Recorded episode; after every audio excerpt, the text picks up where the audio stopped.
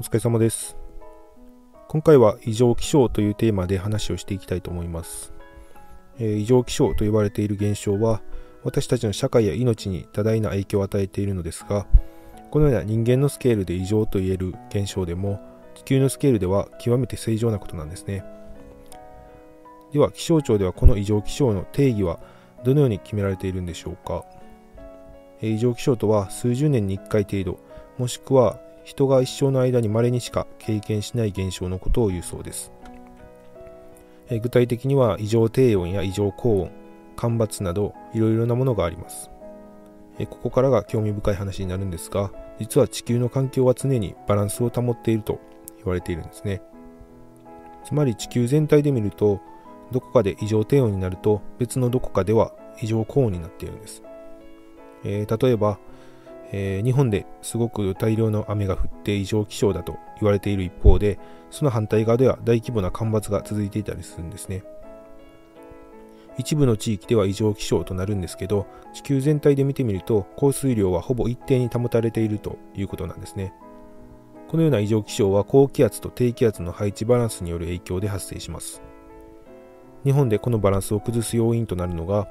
えー、偏西風というものです。日本の上空には偏西風という強い風が吹いているのはご存知かと思います。えー、この偏西風には3つの流れ方があって、基本的にはそのうちの2つの流れが、4週間から6週間ぐらいの周期で交互に繰り返されています。その2つの流れというのは、東西に吹く東西流型と南北に吹く南北流型です。この交互に繰り返される周期によって気温が高くなったり低くなったりという変化が生じるんですね。そしてこのいずれかの流れが6週間以上続くと異常気象が起こります。具体的に言うと、例えば東西流型が異常に長く続くと、そこを境に北側では異常低温になって、一方南側では異常高温になるんです。また南北流型が異常に長く続けば続くほど、偏西風が南北に大きく、えー、蛇行し始めます。大きく蛇行するとどうなるのかというと、えー、北から寒気が南下したところで寒波が発生して南から暖気が北上したところでは、えー、熱波が発生します。すると寒波が発生した地域と、えー、熱波が発生した地域に挟まれた地域では大雨になるんですね。さらにこの南北流型が強くなると高気圧や低気圧が流れに囲まれて移動できなくなります。これが3つ目の、え、ブロッキング型というものです。このような流れになると、え、冬は大寒波になって夏は、え、猛暑や豪雨になるんですね。しかも低気圧と高気圧がなかなか動かないので長期間そのような天候が続くんです。日本でも、えー、記録的な大雨が降って洪水が発生したりと異常気象と言われる現象がたびたび発生しています。でもこうした異常気象と言われる現象は地球全体で見ると毎年どこかで見られる、えー、いわば普通のことなんですね。えー、あと、これは頻繁に起こるので、異常気象とは言えないんですが、エルニーニョ現象って聞いたことありますか？ニュースで聞いたことあるという方はいると思いますが、これは簡単に言えば、平年よりも海水温が上昇し、えー、それが1年ほど続くという現象のことです。周期的には数年に一度発生しています。えー、通常、太平洋中央部では東から西に貿易風という風が吹いているため、その風によって海の表面の暖かい海水が西へと運ばれます。そうすると南米ペルー沖では暖かい海水と入れ替わるように、えー、深海から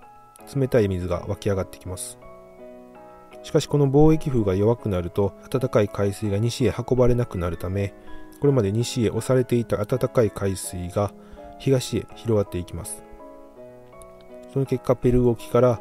えー、太平洋中央部の海域で水温が上昇します。これがエルニーニョ現象と呼ばれる現象なんですね。えー、次にこのエルニーニョ現象と逆の現象としてラニーニャ現象というものがあります。えー、逆の現象なので、つまり貿易風が強くなって表面の暖かい海水が西へ大きく吹き寄せられて太平洋中央部から南米ペルー沖までの海域の、えー、海水温が低下するんですね。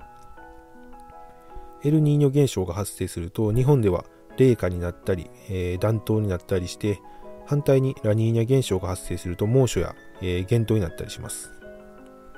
えー、ただこれらの現象が起こる都市は世界各地で干ばつが発生して、えー、森林火災や農作物の不作が生じたり魚が取れなくなったり、えー、大雨が降ったりと異常が多く見られることが分かってきているんですね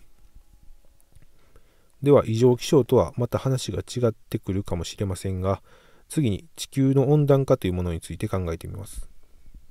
地球温暖化というのはその名の通り地球の平均気温が高くなってきているということですよね。地球温暖化は過去100年間で人間の経済活動などによって、二酸化炭素の濃度が上昇しているということが原因だと、多くの科学者たちは考えています。ではなんで二酸化炭素が増えたら気温が上がるんでしょうか、えー、地球の気温は太陽のエネルギーによって上下しますよねこの太陽のエネルギーの約3割は、えー、雲や地上で反射して宇宙へ放出されますさらに約2割は雲や大気に吸収されます。つまり地上に直接影響を及ぼすのは太陽から来たエネルギーの5割程度なんですね。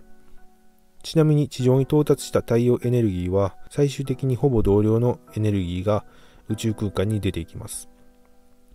つまり入ってくるエネルギーと出ていくエネルギーがほぼ同じなんですね。ここで出ていくエネルギーの方が少なければ少ないほどエネルギーが閉じ込められて気温が高くなります。えー、夏に窓を閉めてたら車内が熱くなる現象と同じですね。この窓と同じ役割を果たすのが温室効果ガスと呼ばれるもので、二酸化炭素もこれに含まれるんですね。二酸化炭素は空中で赤外線を吸収して太陽エネルギーを溜め込むので、二酸化炭素がたくさんあると宇宙空間にエネルギーを放出することができなくなります。ただこの温室効果ガスは悪いものだとも限らないんですね。もし仮に温室効果ガスが大気に全く存在しなかったら地球の平均気温はマイナス10度以下になって海も全て凍りついて地球は白い球体になってしまいます、えー、つまり二酸化炭素は現在の地球の環境を保つために重要な役割をしてくれているんですねこの二酸化炭素が上昇しているため地球は温暖化に向かっていると言われているんですけど、えー、実は、えー、それはあくまで人間のスケールで見たものであって何十万年という地質学的な時間軸で見ると、え反対に寒冷化に向かっていると考えられています。もっと具体的に言うと、え現在は長期的な寒冷化に向かう途中の一時的な温暖化を問題視しているということなんですね。確かに大気に放出される二酸化炭素が今地球の気温が上昇している原因の一つとして考えることはできます。でも例えば20世紀には大規模な火山活動によってこれまで何十年もかけて上昇してきた地球の平均気温が一気に下がるというような、え現象が何回もありました。それ以降現在まで火山活動は専用時期に入っていると考えられます。それが現在の温暖化を加速しているのかもしれませんよね。